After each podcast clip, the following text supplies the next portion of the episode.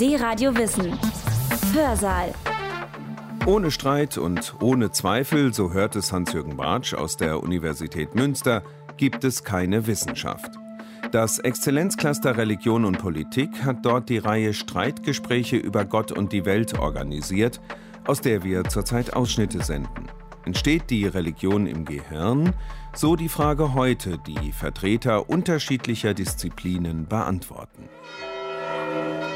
Religion entsteht nicht im Gehirn.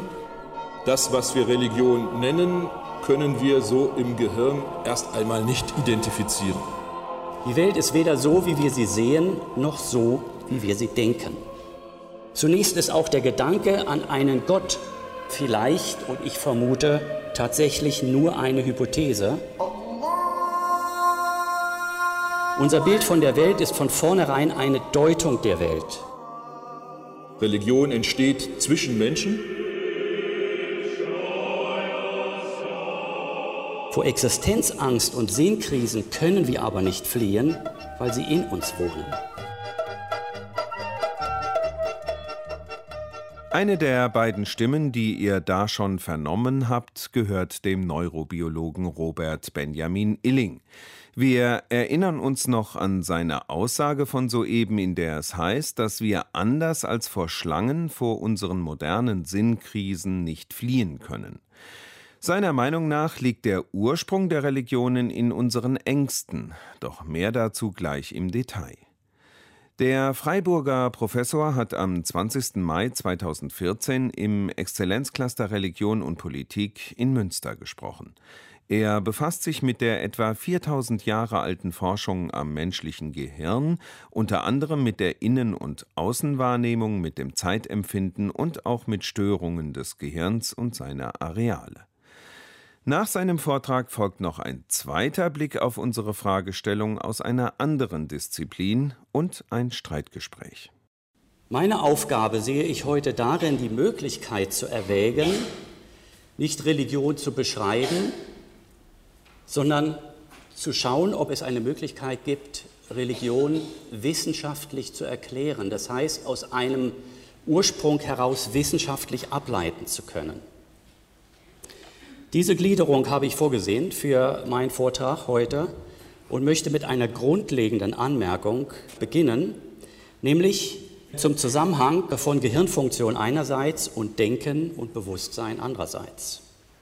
Gehirnverletzungen entstehen aus verschiedenen Zusammenhängen, aus verschiedenen Ursachen, also zum Beispiel Schlaganfälle oder Tumore oder Unfälle. Und Untersuchungen der Patienten, die solche Schicksale erleiden, ergeben nun, dass unsere Wahrnehmung, unser Bewusstsein und unser Denken, also alle unsere kognitiven Begabungen, basiert sind im Gehirn. Wenn das Gehirn nicht intakt ist, erleiden wir Ausfälle oder verlieren komplett unsere Kompetenz über all diese Möglichkeiten. Sehr interessant und wichtig ist auch zu beobachten, dass wir verschiedene Regionen im Gehirn haben, die für verschiedene dieser Aspekte vorwiegend zuständig sind. Also hier sehen Sie einen Hirntumor und infolge dieses Tumors wird dieser Patient jetzt ganz besondere kognitive Ausfälle haben. Läge der Tumor an dieser Stelle, wären die Ausfälle ganz charakteristisch andere. Dies ist ein Bild eines berühmten Patienten aus der Neurologiegeschichte, Phineas Gage, der das Schicksal hatte, dass ihm dieses Sprengeisen in dieser Weise durch den Schädel gejagt wurde bei einer Explosion. Und wie Sie sehen, ist ein Teil seines Vorderhirns dabei zerstört worden. Erstaunlicherweise hat dieser Patient diesen Unfall überlebt, und zwar über Jahre. Aber seine Bekannten berichten, er war nach dem Unfall ein ganz anderer Charakter als davor. Das muss ich in aller Kürze jetzt mal so hinstellen. Ohne das Gehirn können wir nichts in diesem Bereich von Wahrnehmung, Bewusstsein und Denken. Das Gehirn ist nun ein weiterer ganz wichtiger Prozess, nicht aus dem Nichts entstanden, sondern das Ergebnis einer langen phylogenetischen Entwicklung. Die Geschichte des Lebens auf unserem Planeten reicht fast so weit zurück wie der Planet selber, wie die Geschichte des Planeten.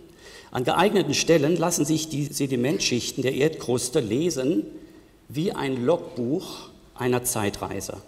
Die jüngeren Schichten liegen dann jeweils den älteren auf. Und wenn wir in solche Regionen der Erde gucken, dann finden wir in einigen Schichten Fossilien. Und diese Fossilien geben uns nun Auskunft darüber, dass je weiter wir in die Vergangenheit zurückgehen in der Erdgeschichte, desto unähnlicher werden die damals vorhandenen Lebensformen zu denen, die wir heute vorfinden. Also, Lebensformen unterliegen Veränderungen. Die zeitliche Abfolge der Fossilien zeigt uns auch, dass der Mensch, wie wir ihn heute kennen, nicht schon immer auf dem Planeten Erde gewohnt hat. Je ältere Sedimentschichten wir aufsuchen, desto geringer sind die Ähnlichkeit der dort gegebenenfalls vorgefundenen Hominiden, Knochen und Zähne im Vergleich zu den unsrigen. Und wie sich das Skelett der Hominiden über die Jahrmillionen gewandelt hat, so haben sich auch ihr Schädel und ihr Gehirn gewandelt. Innerhalb der letzten fünf Millionen Jahre können wir rekonstruieren aus den gefundenen Fossilien, dass sich das Gehirn im Volumen verdreifacht hat. Eine ganz enorme und auch enorm schnelle Entwicklung. Entscheidend für die Gehirnfunktion ist allerdings vor allem der Bauplan, nach dem das Zusammenspiel der vielen Milliarden Nervenzellen im Gehirn koordiniert wird. Diesem Bauplan verdanken wir unsere Wahrnehmungs- und Denkleistungen. Wenn die kaputt gehen, Teile dieses Netzwerkes, gehen auch diese Leistung kaputt. Nun ist diese Entwicklung, die da offenbar stattgefunden hat, ausdrücklich zu sehen als ein Anpassungsprozess. Das ist keine willkürliche Entwicklung. Und was mit Anpassung gemeint ist, kann ich besonders schön am Beispiel des Auges zeigen. Da finden wir nämlich, dass die Empfindlichkeit des Auges nur für einen ganz kleinen Bereich im gesamten Spektrum elektromagnetischer Strahlung funktioniert. Das Auge sieht nur diesen Teil der elektromagnetischen Strahlung und wir nennen das dann Licht. Bemerkenswerterweise ist genau das der Teil des elektromagnetischen Spektrums, in dem das Sonnenlicht auf der Erdoberfläche sein Energiemaximum hat. Nachdem das Sonnenlicht durch die Erdatmosphäre gefiltert wurde, finden wir genau dort das Energiemaximum und genau für diesen Bereich interessiert sich unser Auge. Das ist mit Anpassung gemeint. Und das ist das vorläufige Ergebnis dieser Entwicklung. Und jetzt ist es völlig gleichgültig, ob wir über Fotorezeptoren im Auge reden oder über Haarsinneszellen im Ohr oder über Nervenendigungen in unserer Haut. Überall geht es darum, nicht etwa um eine Abbildung dessen, was ist, sonst würden wir zum Beispiel das ganze Spektrum wahrnehmen, sondern die ergiebigen und für unser Leben nützlichen Aspekte unserer Umwelt aufzunehmen und uns mitzuteilen, damit wir damit etwas tun können. Das ist mit Anpassung gemeint. Da das Gehirn die Grundlage für Wahrnehmung, Bewusstsein und Denken bereitstellt, also für alles, was wir Kognition nennen, müssen wir folgern, dass sich auch diese Grundlagen im Laufe der Evolution entwickelt und weiterentwickelt haben. Unser Gehirn ist wie ein Gefäß, in dessen Bauplan die von unseren Vorfahren erworbenen Lerninhalte an uns weitergegeben wurden. Zu dem, was wir dabei vererbt bekommen, gehört auch das, was in der Philosophiegeschichte mehrfach als angeborene Ideen oder angeborene Anschauungsformen bezeichnet wurde. Sehen wir uns diese angeborenen kognitiven Organe unseres Gehirns einmal genauer an, dann stellen wir fest, dass sie zwar nützlich, aber keineswegs fehlerfrei sind. Die Welt ist weder so, wie wir sie sehen, noch so, wie wir sie denken. Um diese Aussage zu begründen, zeige ich Ihnen zuerst, dass unsere Sinnesorgane hyperaktiv sind. Mit unseren Augen sehen wir die Welt, aber wir sehen nicht das, was ist, sondern das, was wir durch Ergänzung eigener Hypothesen glauben, dass es vorhanden sei. Ein Beispiel. Kaum können wir ein Muster, ein visuelles Muster deuten als das Resultat einer Verdeckung, Schon sehen wir ein verdeckendes Objekt. Die übliche Reaktion auf dieses Bild ist, dass es ein unmögliches Objekt zeigt. Stimmt aber nicht. Wenn hier ein Problem entsteht, dann ist es nicht das Problem des Bildes, es ist Ihr Problem. Es ist das Problem des Betrachters, der darauf besteht, aus diesen Konturen ein räumliches Objekt zu machen, obwohl es nur ein flaches Bild ist. Wieder täuschen uns unsere Sinnes- und Denkapparate durch übereifrige Hypothesenbildung. Wir bilden unsere Umwelt eben nicht ab mit unseren Sinnesorganen.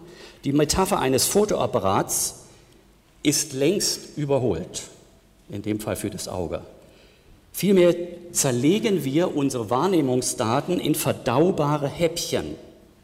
Diese Metapher ist für die Funktionsweise unserer Sinnesorgane bei weitem treffender. Unser Bild von der Welt ist von vornherein eine Deutung der Welt, schon bei den einfachsten Sinnesfunktionen. Wir können auch verstehen, warum das eigentlich zu erwarten ist. Denn die Welt ist viel zu komplex und ändert sich von Moment zu Moment viel zu schnell, als dass wir unsere Situation jederzeit vollständig analysieren könnten. Sobald wir zum Beispiel eine unmittelbare Bedrohung durch ein wildes Tier auch nur vermuten, ist es sinnvoll, schnell davon zu laufen, hyperaktiv zu sein, auch wenn wir nicht ganz sicher sind. Es ist besser, 100 Mal umsonst zu fliehen, als einmal zu wenig. Mit unseren Denkorganen verhält es sich ähnlich. Auch diese sind hyperaktiv. Allem, was wir sehen, hören, spüren, riechen, schmecken, unterstellen wir kausale Zusammenhänge, die die momentanen Sinnesdaten gar nicht hergeben. Diese Unterstellungen erfolgen immer probeweise. Manches davon wird sich als nützliche Hypothese erweisen, in anderen Fällen irren wir uns einfach.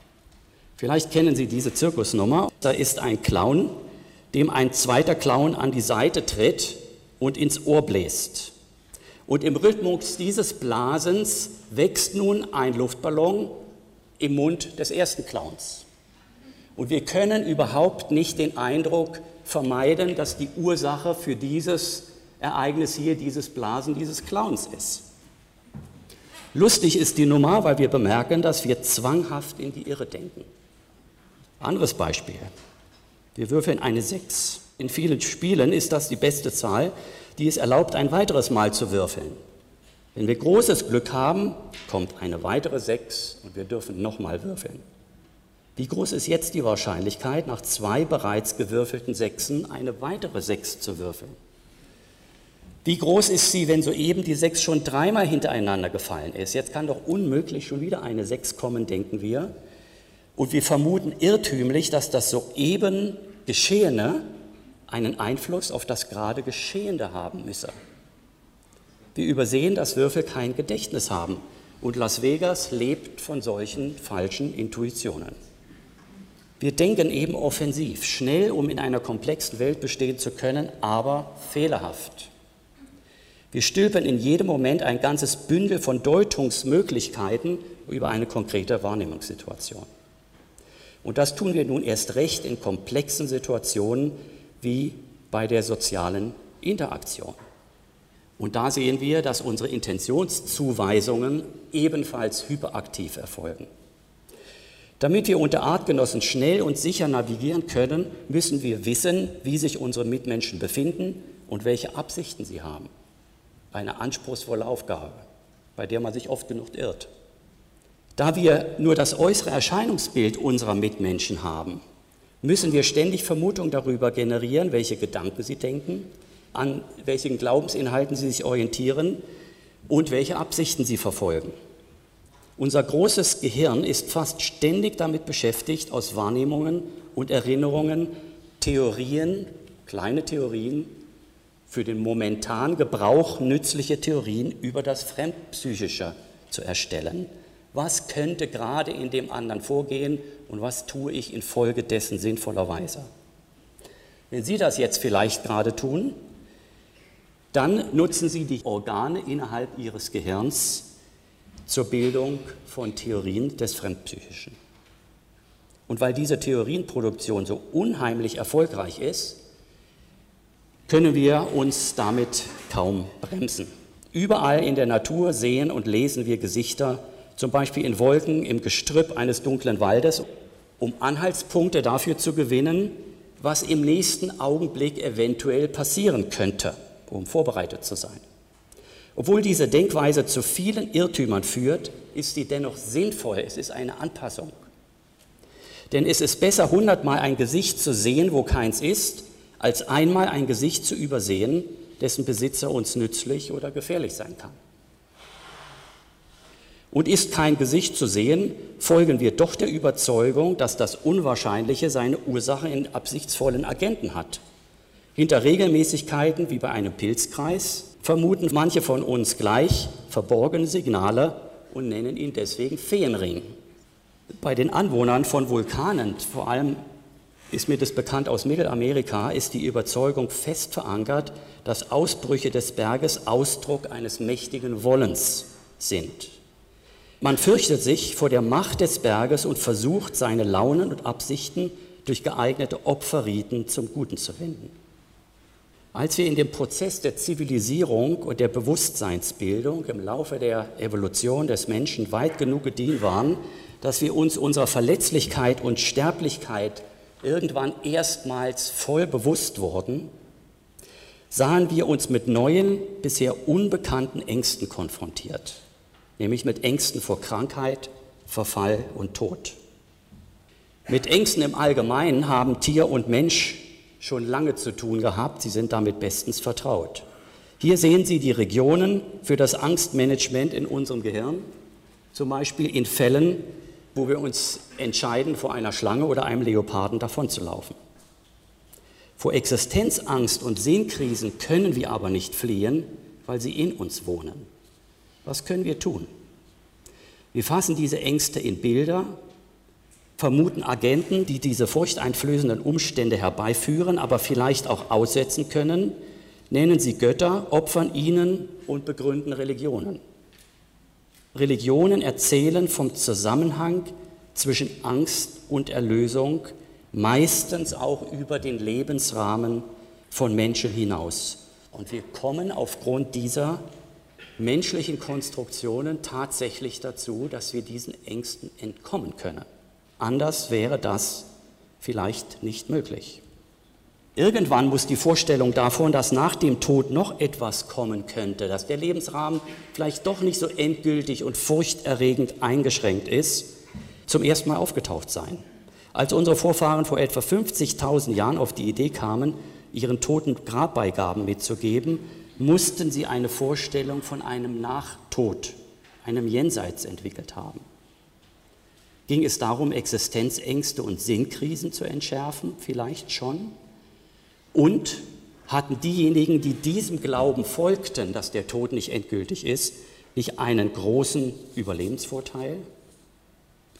Die Gedankewelt, die uns Pyramiden bauen ließ, beinhaltet das Element der Angst und ihre Überwindung durch die Hypothese eines Jenseits.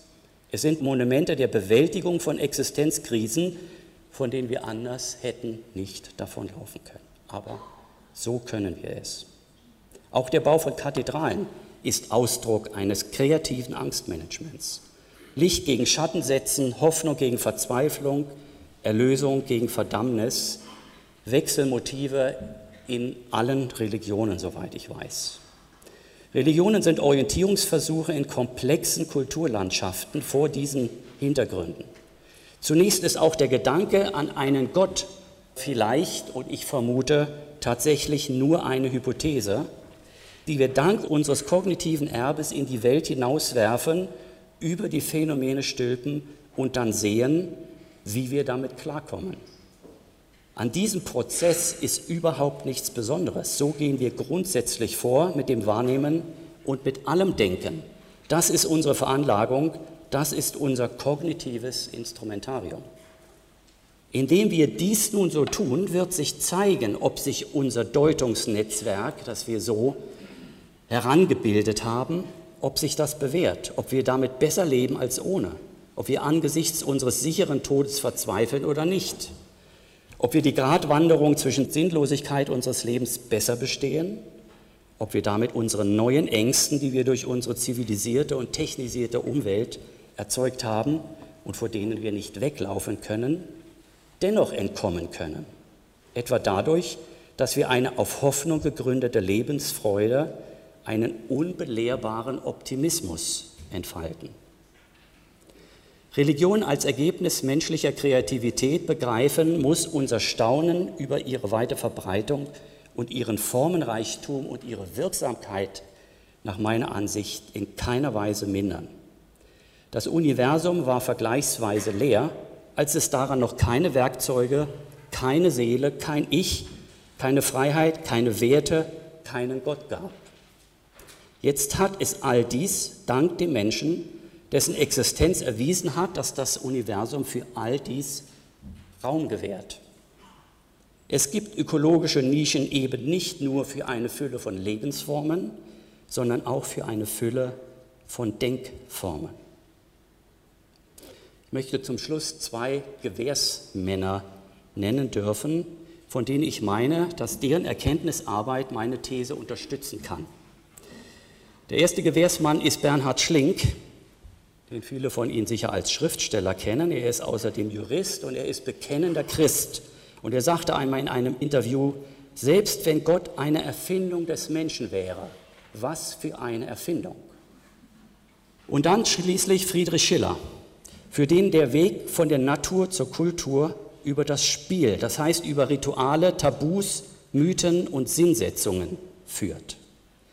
Das Spiel nimmt der Unerbittlichkeit der Triebe und der Angst vor dem Tod etwas von ihrer Schärfe. Wir setzen dabei Formen und probieren sie aus.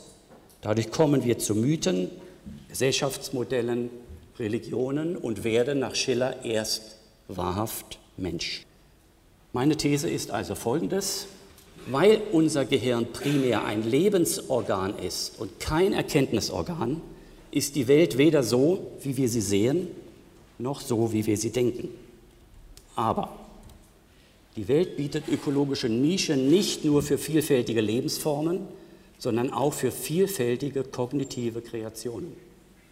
So wie ein Vogelflügel etwas von der Beschaffenheit der Luft erkennen lässt, in der er sich bewährt, so sagen Erfolg und Misserfolg religiöser Praxen etwas aus über die Beschaffenheit der Welt.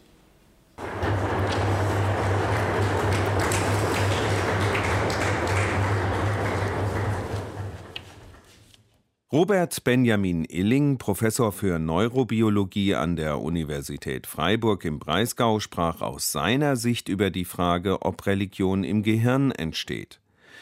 Selbe Frage, anderer Fachbereich. Nun kommt Professor Dirk Evers zu Wort, ein evangelischer systematischer Theologe aus Halle an der Saale. Auch für ihn entsteht Religion nicht im Gehirn, sondern bei der sozialen Interaktion zwischen Menschen, die Sprachen beherrschen. Religion entsteht nicht im Gehirn, das ist meine erste These, aber ich werde sie erläutern, was damit genau gemeint ist. Ich glaube gar nicht, dass ich so weit weg bin von Herrn Illing. Zweitens die Bedeutung von Sozialität und Sprache möchte ich erläutern.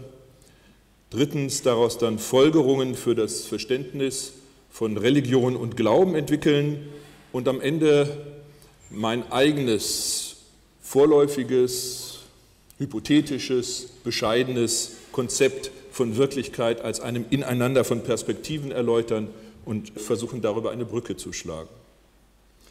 Also meine erste These, Religion entsteht nicht im Gehirn, denn im Gehirn entstehen Muster elektrochemischer Zustände. Das, was wir Religion nennen, können wir so im Gehirn erst einmal nicht identifizieren. Unser Gehirn enthält nichts, so meine These, sondern es ist eher zu verstehen als ein Beziehungsorgan, weniger als der Behälter, aus dem wir etwas herausholen, in das wir etwas hineinstecken, sondern als ein hochkomplexes Organ vielfältiger Funktionalität, mit dem wir als Gemeinschaftswesen miteinander in Beziehung treten und über das dieses Beziehungsorgan sich dann auch das herausbildet, was uns Menschen zu Menschen macht. Religion ist dann etwas, was ermöglicht wird durch dieses Beziehungsorgan. Aber, so meine weitere These, glaube ich, ein bisschen über Herrn Illing hinausgehend, Religion ist etwas, was zum Beispiel Sprache, Sprachfähigkeit, Ausdrucksfähigkeit voraussetzt, ist etwas, das im sozialen Raum sprachfähiger Subjekte entsteht. Insofern wäre nach meinem Verständnis Religion anzusehen als eine eher hochstufige sozialkulturelle Erscheinung, die nun ganz gewiss auf Funktionen aufruht, die durch die Evolution entstanden sind, die genetisch fixiert sind, die ganz verschiedene Momente umfassen, physisch, physiologische bis hin in die Körperlichkeit, vorbewusste, Herr Illing sprach etwa von solchen Kategorien wie Kausalität, Gegenständlichkeit, aber auch bewusste Vorgänge, wie zum Beispiel der bewusste Vorgang, eine optische Täuschung als eine optische Täuschung durchschauen zu können. Aus solchen Vorgängen, aus solchen Funktionen ruht Religion auf. Sie kann aber nach meinem Verständnis nicht einfach aus ihnen abgeleitet werden. Das dürfte sich auch darin zeigen, dass Religion auf dieser hohen Ebene hochstufig zu verstehen ist, dass es kein eigenes Areal für die Religion im Gehirn gibt. Ein weiteres Moment, das mir wichtig ist und das mit dieser Sprachfähigkeit von Religion zu tun hat, aber ich glaube, eine ähnliche These fand sich auch bei Herrn Illing. Religion wird nicht von Menschen gemacht im Sinne eines herstellenden Handelns, in ihr drücken Menschen sich aus. Religion ist nicht einfach ein Werkzeug, um etwas zu erreichen, sondern Religion ist etwas, in dem ein Weltverständnis und ein Selbstverständnis von Menschen unmittelbar Ausdruck finden. Nun suchen wir Ausdruck in vielerlei Hinsicht. Musik, Kunst, Tanz, Literatur, vieles ist Ausdruck des Selbstverständnisses und Weltverständnisses von Menschen. Religion, das wäre meine These an dieser Stelle, hat ihr Spezifikum darin, dass Religionen Arten und Weisen sind, in denen Menschen ihr Leben im Horizont des Unbedingten führen, indem sie ihr Selbst- und Weltverständnis so ausdrücken, dass sie sich selbst und ihre Wirklichkeit auf das Unbedingte beziehen. So viel einmal zu meiner ersten These.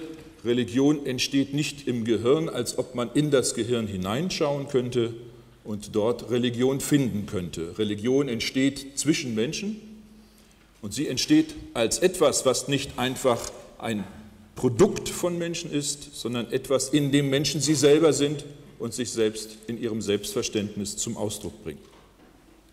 Daran anschließend meine zweite These, die Bedeutung von Sozialität und Sprache, die etwas ausführlicher ungefähr so lautet, durch Sprache und Gemeinschaft wuchsen dem Menschen vielfältige, durch die Evolution nicht determinierte und die Funktion der Fitnesssteigerung hinter sich lassende Möglichkeiten der Lebensführung zu.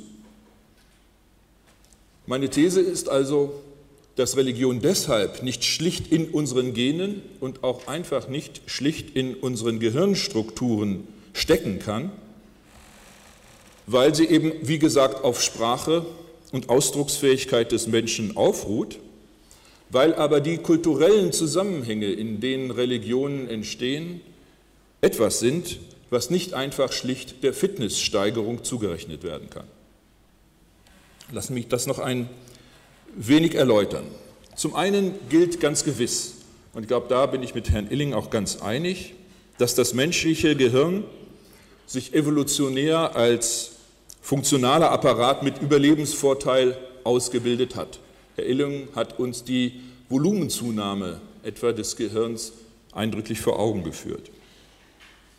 Eins meiner Lieblingszitate in diesem Zusammenhang stammt von dem Physiker Ludwig Boltzmann, der einmal geschrieben hat, das Gehirn betrachten wir als den Apparat, das Organ zur Herstellung von Weltbildern, welches sich wegen der großen Nützlichkeit dieser Weltbilder für die Erhaltung der Art entsprechend der darwinschen Theorie beim Menschen gerade so zur besonderen Vollkommenheit herausbildete, wie bei der Giraffe der Hals, beim Storch der Schnabel zu ungewöhnlicher Länge.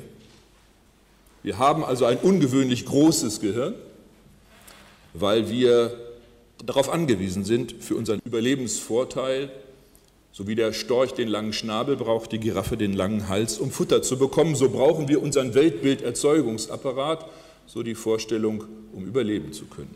Mir scheint das auf der einen Seite richtig zu sein, dass viele kognitive Funktionen in diesem Zusammenhang entstanden sind. Andererseits jedoch gilt nach meiner Überzeugung, dass die kulturelle Evolution sich durchaus von der biologischen gelöst hat und nun anderen und eigenen Regeln folgt, dass sich in der kulturellen Evolution etwas herausgebildet hat, etwa zum Beispiel die Ausdrucksfähigkeit des Menschen, was nicht direkt funktional verstanden werden kann, was deshalb auch eine so große Variabilität zeigt, weil es nicht direkt von den Herausforderungen bestimmt werden kann, auf die es die Antworten darstellt. Und ein besonderer Punkt scheint mir der Punkt des Bewusstseins zu sein, den ich jetzt auch nach meinem Verständnis nicht auf den Menschen beschränke, sondern durchaus auch schon in anderen Lebensformen unterstelle. Aber die Frage scheint mir zu sein, ist Bewusstsein selbst wirklich funktional und kann Bewusstsein funktional verstanden werden? Bewusstsein ist möglicherweise als solches nicht direkt funktional. Ein bewusstloser kognitiver Apparat wäre er vielleicht funktional gleichwertig? Vielleicht sogar mitunter überlegen, wenn nicht ständig irgendein Selbstbewusstsein dazwischen funkt. Bewusstsein scheint jedenfalls dieses Moment nach meinem Verständnis zu haben, dass es das Erleben intensiviert. Herr Illing hat das Beispiel des Phineas Gage von diesem Arbeiter uns geschildert, dem die Eisenstange durch das Auge und durch das Großhirn gejagt wurde. Antonio Damasio hat dieses Beispiel ja aufgenommen und auch bearbeitet, diesen Fall und darüber ein Buch geschrieben. Und Damasio endet als Hirnforscher selber damit, dass er diese Frage stellt, ob vielleicht die Intensivierung von Leben etwas ist, was sich auch ergeben hat in der Evolution, ohne dass man es direkt auf Fitnesssteigerung zurückführen kann. Und ein letzter Punkt in diesem Zusammenhang, dieses Bewusstsein, was sich herausgebildet hat, diese Intensivierung von Leben, ist im Falle des Menschen zu etwas geworden, in dem der Mensch eben sich zu sich selber verhält. Ich sprach diese Ausdrucksfähigkeit an, auch die Sprachfähigkeit des Menschen. Im Falle des Menschen kann sich der Mensch noch einmal zu sich selbst verhalten, er muss es sogar, indem er von anderen auf sich angesprochen wird. Er erfährt seine Existenz nicht einfach als gegeben, wie der Fisch im Wasser einfach existiert, sondern als etwas, das ihm auch aufgegeben ist auf das er angesprochen wird, zu dem gerade die Sozialität und Kulturalität des Menschen das ihre beiträgt, um den Menschen zu einem Wesen von Verantwortlichkeit zu machen. Damit bin ich bei meiner dritten These, Folgerungen für das Verständnis von Religion und Glauben, die etwa dieses mit umfasst. Religion und Glauben sind nicht einfach spekulative Erweiterungen unseres Weltwissens, würde zum Beispiel dieser Vorstellung, dass Gott so etwas ist wie eine Hypothese, die wir einmal über die Dinge werfen und wo wir dann schauen, ob diese Hypothese sich bewährt oder dass wir Engel unterstellen oder Geister oder so etwas, dass das jedenfalls nicht den Kern von Religiosität ausmacht. Nicht einfach spekulative Erweiterung unseres Weltwissens, indem sie sozusagen expressiv sind, Religionen, sind sie orientierende Perspektiven auf die gesamte menschliche Existenz. Gott ist gewissermaßen kein Phänomen der Welt, auch kein Superphänomen der Welt, das wir in den Dingen versuchen beständig wiederzufinden, sondern er ist Blickpunkt, er ist Horizont, er ist Perspektive, in der sich dann unser Leben vollzieht und in der wir dann versuchen, unsere Wirklichkeit und unsere Welt zu verstehen, aber nicht so, als ob Gott ein Moment, ein Element dieser Wirklichkeit wäre. Im Falle des christlichen Glaubens, und nur für den kann ich jetzt kompetent als systematischer Theologe sprechen, liegt das Religiöse, denke ich, ohnehin allenfalls gebrochen vor, aber ich denke, das gilt über das Christentum hinaus für viele Religionen. Zwischen Gott selbst und unseren religiösen Vollzügen und Interpretationen ist nochmal eine fundamentale, nur durch Gott selbst zu überbrückende Differenz zu unterstellen. In der protestantischen Dogmatik, das würde jetzt aber einige Erläuterung bedürfen, scheint mir hier die Rechtfertigungslehre durchaus jedenfalls einen Sitz im Leben zu haben. Also das, was wir von Gott glauben, was wir von Gott annehmen, wie wir unser Verhalten einrichten in Bezug auf das Unbedingte, ist immer und beständig wieder kritisch zu reflektieren auf die Frage, ob es denn Gott selber, ob es dem Unbedingten entspricht sodass also eine Unmittelbarkeit des Religiösen gerade in religiöser Perspektive selber so nicht gegeben ist. Um das jetzt auch inhaltlich für den christlichen Glauben, für die christliche Religion zu bestimmen, es handelt sich beim christlichen Glauben um eine menschenorientierende Perspektive auf die Wirklichkeit, die von der im Menschen Jesus Christus Gestalt gewordenen freien Selbstvergegenwärtigung Gottes zugunsten der Menschen her entworfen ist. Der Versuch, diese kritische Reflexion, diese kritische Selbstreflexion von Religion auf ein bestimmtes Ereignis rückzubinden und von diesem Ereignis immer wieder neu darüber nachzudenken, ob unsere Interpretationen und Vollzüge auch dem entsprechen, was es mit Gott selbst auf sich hat. Und insofern gehört, glaube ich, zur Religion beides. Ich glaube auch nicht nur Angstmanagement, aber auch nicht nur sozusagen Religion für die schönen Momente im Leben, sondern Religion hat immer eine eigentümliche Dialektik, eine auch Dislozierung und Reorientierung, eine Verunsicherung auf der einen Seite, nicht eine Selbstbestätigung oder theologisch dogmatisch gesprochen das Wechselspiel von Gesetz und Evangelium beziehungsweise Evangelium und Gesetz ist hier in Anschlag zu bringen. Damit komme ich zu meinem vierten und letzten Punkt, also Religion als ein kritisches Wechselspiel zwischen Orientierung und, sagen wir, Unterbrechung und Irritierung. Wirklichkeit als ein Ineinander von Perspektiven. Ich würde sagen, dass Wirklichkeit sich als etwas darstellt, was nicht einfach gegeben ist. Und da bin ich, glaube ich, mit Herrn Illing wieder sehr einig. Deswegen reicht der Fotoapparat nicht. Deswegen reicht es nicht einfach, die Wirklichkeit zur Kenntnis zu nehmen, sondern Wirklichkeit wird konstruiert. Und mir scheint es recht hilfreich zu sein, wenn wir diese Konstruktions- und Rekonstruktionsversuche von Wirklichkeit anhand unserer semantischen, unserer sprachlichen Bestimmungen analysieren. Wirklichkeit in der Perspektive der dritten Person scheint mir der Umgang mit der Wirklichkeit zu sein, die Rekonstruktion von Wirklichkeit, die auf die Welt der Gegenstände, der Objekte bezogen ist, wo wir an der Wirklichkeit systematisch scheitern und deshalb von der Wirklichkeit und an der Wirklichkeit lernen können. Das scheint mir zum einen das zu sein, was hinter der Entwicklung in der Evolution steckt, scheint mir aber auch das zu sein, was sich bis in unsere naturwissenschaftlichen Theorien auswirkt, dass wir Hypothesen unterstellen, sie versuchen mit den Gegenständen zu konfrontieren und vor allen Dingen dann daran lernen, wenn sie an den Gegenständen, die ihnen entgegenstehen, scheitern. Man könnte das in der Philosophiegeschichte mit dem Begriff der Realitas, der Sachhaltigkeit von Wirklichkeit in Verbindung bringen. Durch dieses Scheitern und hoffentliche und mögliche Bewährung von unterstellten Hypothesen entsteht dann so etwas wie ein realistischer Problemkontakt zur Wirklichkeit.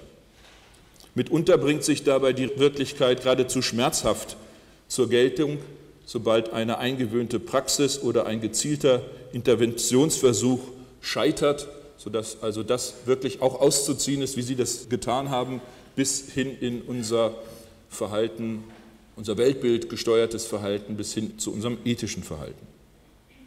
Aber mir scheint das nicht die einzige Perspektive zu sein und zu sagen, mit Hilfe dieser Konfrontation mit der Realitas, wie sie die Naturwissenschaft in einer systematischen Form eindrucksvoll uns vor Augen stellt, ist nicht die einzige Wirklichkeit, ist nicht der einzige Zugang. Der zweite scheint mir derjenige zu sein, den wir, und da kommt dieses mit der Sozialität, mit Sprache und Bewusstsein mit ins Spiel, scheint mir der der Perspektive der ersten Person zu sein. Das könnte man mit der lateinischen Tradition eher als die Aktualitas oder als die Verwirklichung von Wirklichkeit bezeichnen. Dies ist nicht der Aspekt von Wirklichkeit, der sie gegenständlich werden lässt, sondern durch den sie wirkend ihre Gestalten und damit auch uns selbst hervorbringt. Dieses hervorgebracht werden durch die Wirklichkeit, also nicht gegenständlich zu existieren, sondern als man selbst zu existieren, ist im Falle des Menschen, aber auch überhaupt der Lebewesen, glaube ich, darin deutlich, dass zunächst einmal Leben ungleichgültig ist gegenüber der eigenen Existenz. Ein Stein will kein Stein sein, aber Leben will Leben. Leben ist ungleichgültig gegenüber seiner eigenen Existenz, weil in ihm die Wirklichkeit sich darin meldet, dass hier etwas geradezu sein soll und sein darf.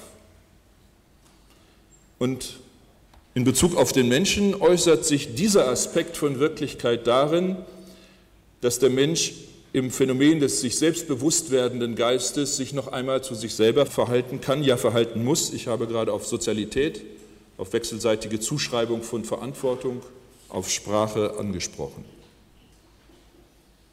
Aber mir scheint noch eine dritte Perspektive für unseren Umgang mit Wirklichkeit wichtig zu sein. Und das könnte man als so etwas bezeichnen wie die Teilnehmerperspektive in der zweiten Person. Wirklichkeit als kontingente Erfüllung des Möglichen, als Zusammenhang, der etwas verwirklicht, bringt Neues hervor. Und bei diesem Hervorbringen steht immer wieder auch etwas auf dem Spiel. Wenn wir uns unserer selbst bewusst werden, wenn wir auf uns selbst angesprochen werden, werden wir auch auf Wahres, Falsches, Richtiges, Gutes, Böses angesprochen. Und wir erfahren uns in der Teilnehmerperspektive der zweiten Person mit der Wirklichkeit. Sozialität, Kultur und Gesellschaft bilden hier die entscheidende Ebene, auf der sich uns die Wirklichkeit in dieser Dimension von Teilnahme und Begegnung erschließt. Damit schließt sich für mich der Kreis. Ich kann an meine erste These wieder anknüpfen, dass Religion und Glauben ihren primären Sitz im Leben, meine ich, in diesem Umgang mit der Wirklichkeit haben. Um das am Beispiel Gottes klarzumachen, Gott ist kein Gegenstand in der Perspektive der dritten Person, erst recht kein naturwissenschaftlich, empirisch ausweisbar verifizierbarer oder auch nur falsifizierbarer Gegenstand. Gott scheint mir auch in religiöser Perspektive jedenfalls problematisch verstanden zu sein, wenn wir ihn bloß als Denkbegriff des Menschen rekonstruieren, also als absolutheitstheoretischen Abschlussbegriff oder ähnliches in der ersten Personenperspektive, sondern mir scheinen Religion und Glauben vor allen Dingen in dieser Teilnehmerperspektive verortet zu sein. Gott ist also, und das ist meine Schlussthese, nicht zugänglich als Gegenstand in der Perspektive der dritten Person. Er ist auch nicht Letztbegriff religiöser Selbstdeutung der ersten Person, sondern ein uns auf uns selbst ansprechendes Gegenüber und dieses angesprochen werden geschieht in, mit und unter den Gestalten der Wirklichkeit. Vielen Dank für Ihre Aufmerksamkeit. Professor Dirk Evers, Theologe an der Martin-Luther-Universität Halle-Wittenberg, sprach über das Zentrum der Religion oder wie er es formulieren würde, der Religionen. Evers und sein Vorredner Professor Illing haben sich danach unter der Moderation des Theologen Professor Traugott Rosa weiter darüber unterhalten. Haben Sie, wenn Sie Gehirn gesagt haben, eigentlich dasselbe gemeint? Stimmen Sie in Ihrer Beschreibung dessen, was Sie mit Gehirn gemeint haben, überein? Das wage ich jetzt so nicht zu beurteilen. Also ich würde für mich in Anspruch nehmen, dass ich im etwa das gemeint habe, auf das Herr Illing sich auch in seiner Wissenschaft, in seiner Forschung bezieht. Der Vorteil am Gehirn ist ja, dass wir es tatsächlich identifizieren können. Wir haben ein Gehirn vor uns und wir können uns einigen, dass wir das meinen. Ja, also das ist wirklich ein Ausgangspunkt, den wir teilen sollten und der unproblematisch ist. Ein Problem besteht natürlich darin, dass das Gehirn nicht einfach so vor uns liegt, sondern wenn wir seine Funktionalität untersuchen wollen und erst recht in Bezug auf das menschliche Gehirn, dann müssen wir bestimmte Verfahren verwenden, um seine Funktionalität zu erschließen, wie Sie das dann auch mit den bildgebenden Verfahren hier vorgeführt haben. Ja, natürlich. Insofern ist das auch ein Konstrukt, das Gehirn in gewisser Weise. So natürlich, so wie auch die visuelle Anschauung, da keine unserer Sinnesorgane ja voraussetzungslos funktionieren. Ja? Also da gebe ich Ihnen völlig recht. Ja? Der Punkt, an dem mir diese Frage nochmal mitkam, war die Art und Weise, wie Sie über Sozialität gesprochen haben. Ein Punkt, den ich jetzt in Ihrem Beitrag na, vermisste kann ich nicht sagen, denn er war so voll, dass man jetzt nicht von Vermissen sprechen kann. Aber welche Bedeutung spielt Sozialität in Ihrer Darstellung oder in Ihrer Beschäftigung mit dem Gehirn? Kontroversen sind immer gut für Gespräche und ich möchte die auch nicht unterbinden, aber ich würde zunächst mal alle Beteiligten, einschließlich uns selber, auffordern, vielleicht unsere beiden Beiträge so zu sehen, keineswegs als eine grobe Dissonanz, sondern so, dass Herr Evers im Detail Religion, wie sie heute besteht, erläutert hat, die vielleicht das Ergebnis von dem ist, was ich versucht habe, in einem evolutionären Stehungsprozess darzustellen. Also es ist vielleicht mal ganz einfach gesagt, erst so gekommen, wie ich es erzählt habe und das Ergebnis ist dann etwa so, wie Herr Evers dargestellt hat. Sehr harmonische Zusammenschau. Sehr harmonisch, den Evolutionsbegriff selber haben Sie ja in Bezug auf Religion deutlich in Frage gestellt. Ja, also ich bin da auch selber sehr skeptisch und auch selber noch auf der Suche, ob der Evolutionsbegriff überhaupt auf Kultur anwendbar ist und was er da bedeutet. Zweitens, ob man von so etwas sprechen kann wie einer schlechthinigen Fortschrittsgeschichte der Religion. Auf der einen Seite würde ich sagen, ja.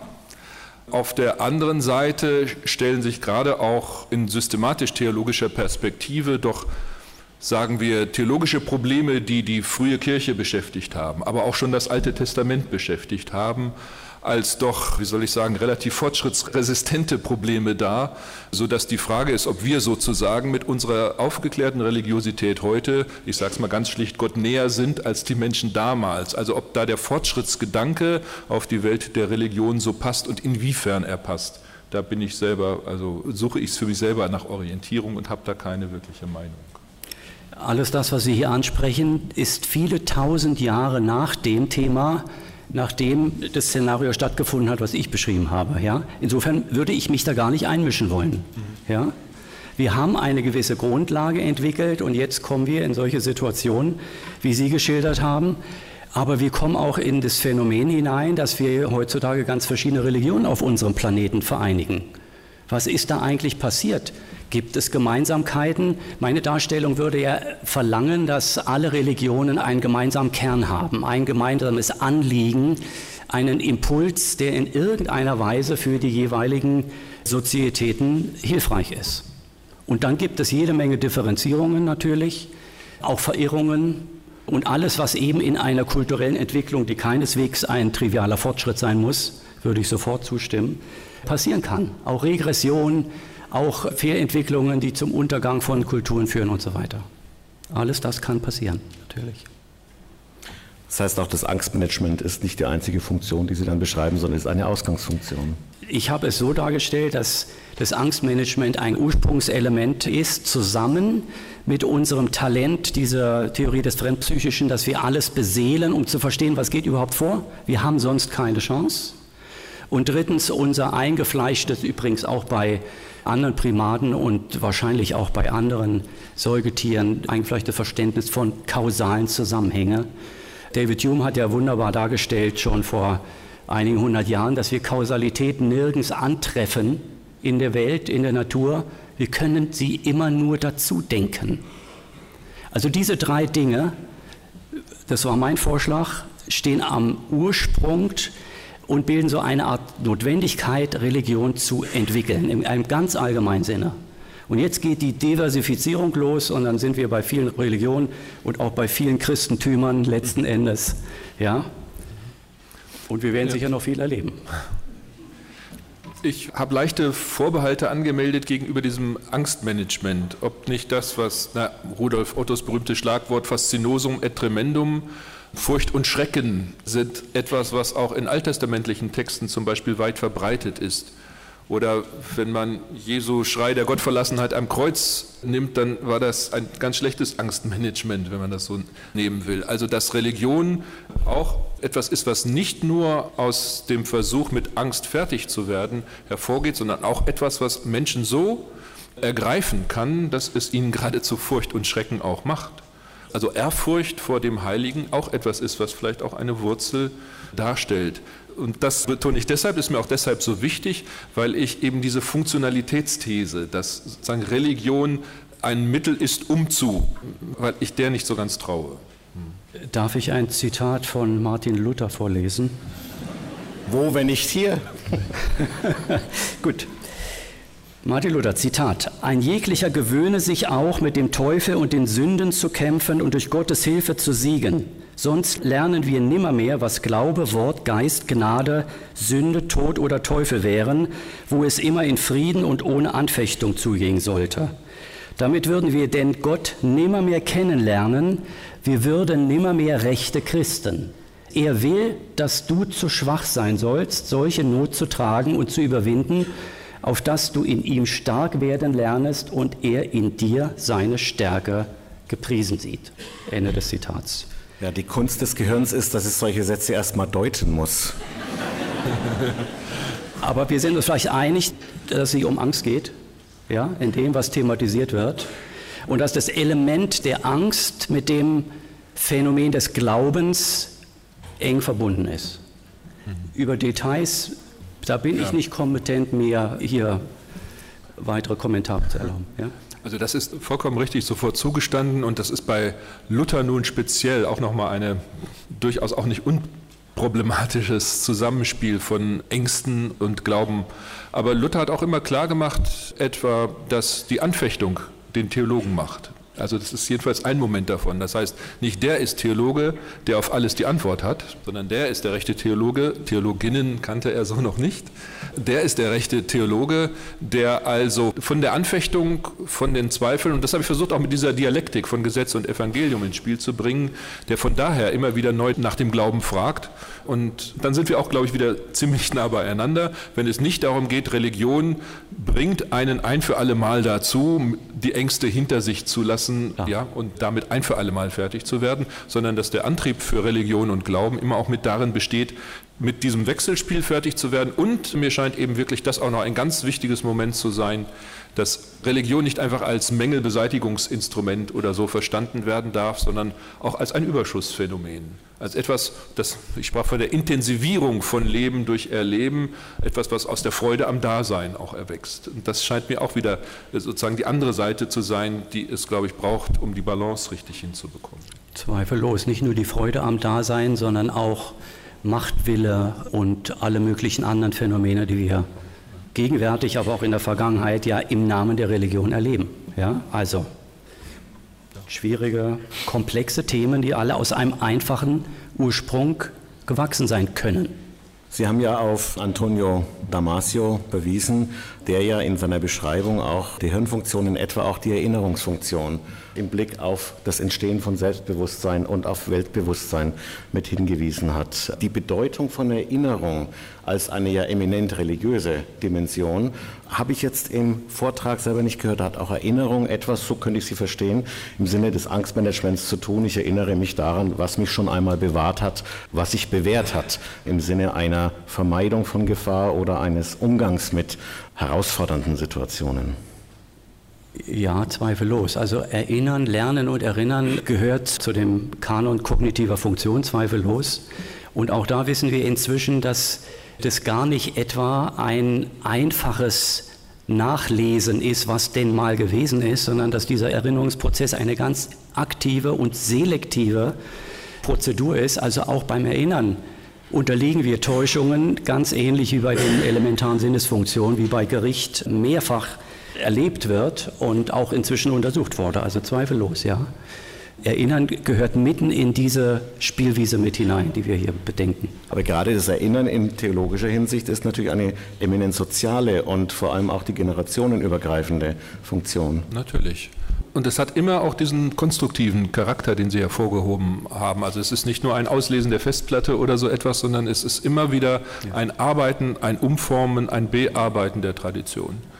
Und ich denke, in diesem Sinne muss man eigentlich im Christentum auch die biblischen Schriften verstehen. Man hat sie oft als so eine Art dogmatisches Lehrbuch verstanden. Man pickt Sätze heraus und das ist dann die göttlich geoffenbarte Wahrheit.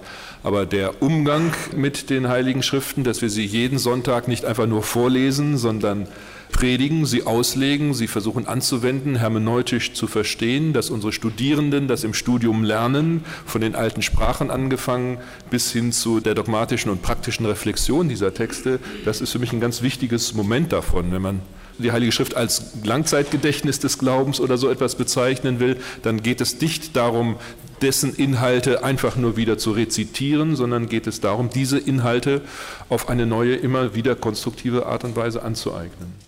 Unter Leitung von Traugott Rosa diskutierten der Neurobiologe Robert Benjamin Illing aus Freiburg und der evangelische Theologe Dirk Evers aus Halle. Über das Thema Neurologie und Kognitionswissenschaft entsteht die Religion im Gehirn. Am 20. Mai 2014 an der Westfälischen Wilhelms-Universität Münster in der Reihe Streitgespräche über Gott und die Welt.